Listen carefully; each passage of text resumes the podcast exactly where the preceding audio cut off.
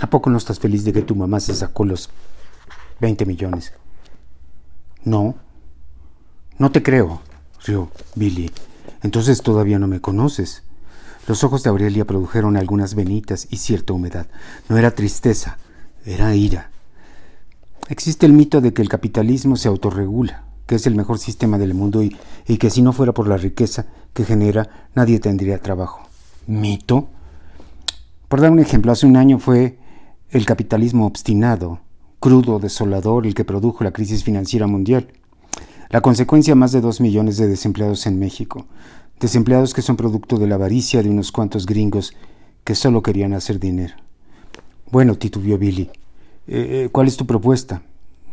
Ya llegamos a centro médico, hay que bajarse. En efecto, el convoy se detuvo y se abrieron las puertas. Aurelia tomó a Billy del brazo como si fuera invidente. Son muchas cosas, dijo Aurelia mientras ambos salían del vagón, pero lo más importante está en nuestro esquema de valores. Ambos se abrieron paso entre la gente. Eran las doce del día y el movimiento en la estación Centro Médico con correspondencia a la línea 9 era abundante. Con todo, Aurelia seguía hablando como si estuviera dándoles un discurso a las oleadas de personas de pueblo que bajaban, caminaban, corrían, se empujaban. No soy religiosa, pero hay un mandamiento especialmente importante. Amarás a tu prójimo como a ti mismo.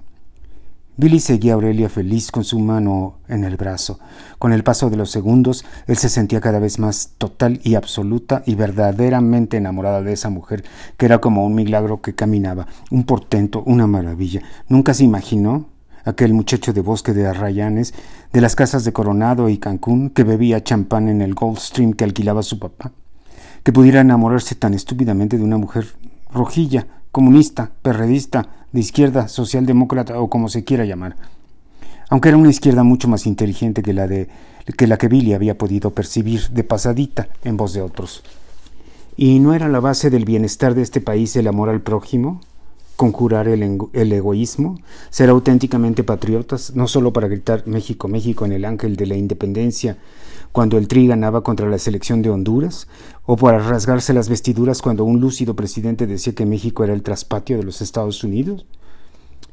Billy quería frenar su caminar en ese río de egoístas del metro, obligar a Aurelia a que se volteara, tomarla de la cintura y besarla en la boca.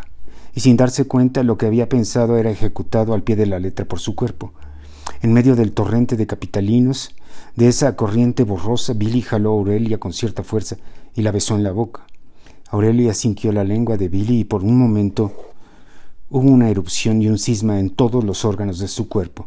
Le supo a nuez y a miel, como la barra Quaker que se había comido Billy antes de salir. Luego operó la razón, la lógica.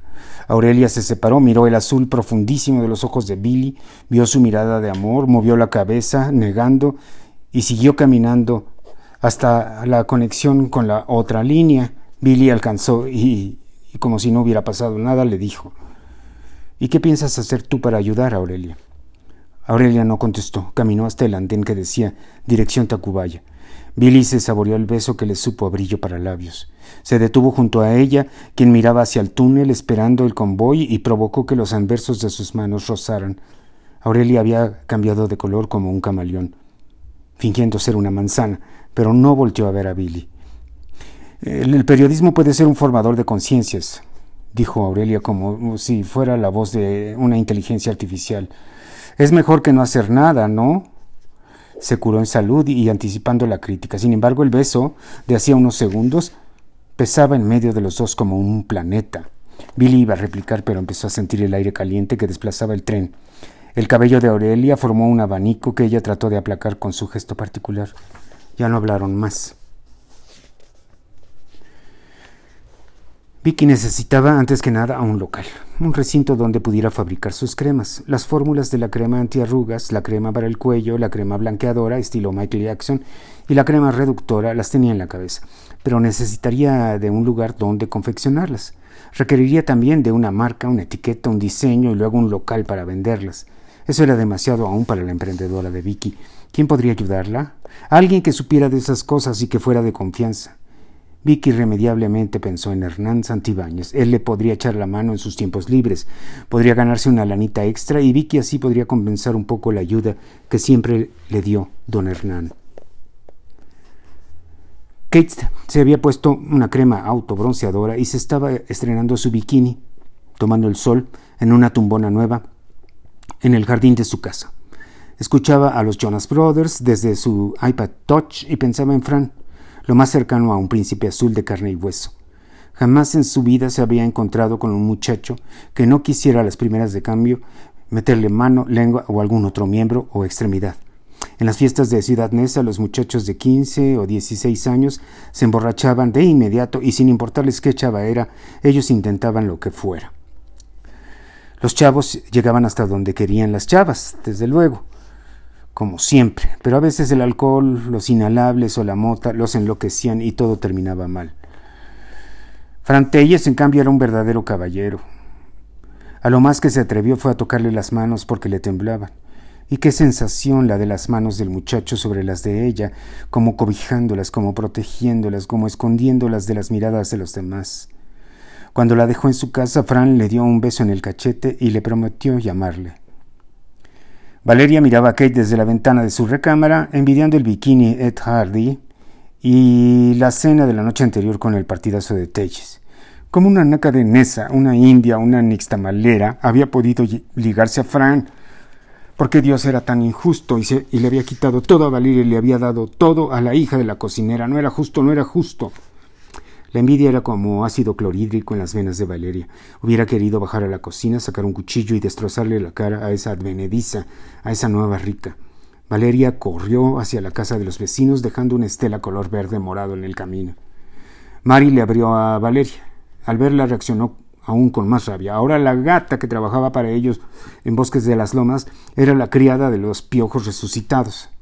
Todas estas eran palabras que revoloteaban en la mente de Valeria. Mari la saludó amablemente, pero Valeria solo contestó con un gruñido y se siguió al jardín. Mari continuó sacudiendo el polvo con destreza mientras tarareaba alguna melodía de los Tigres del Norte.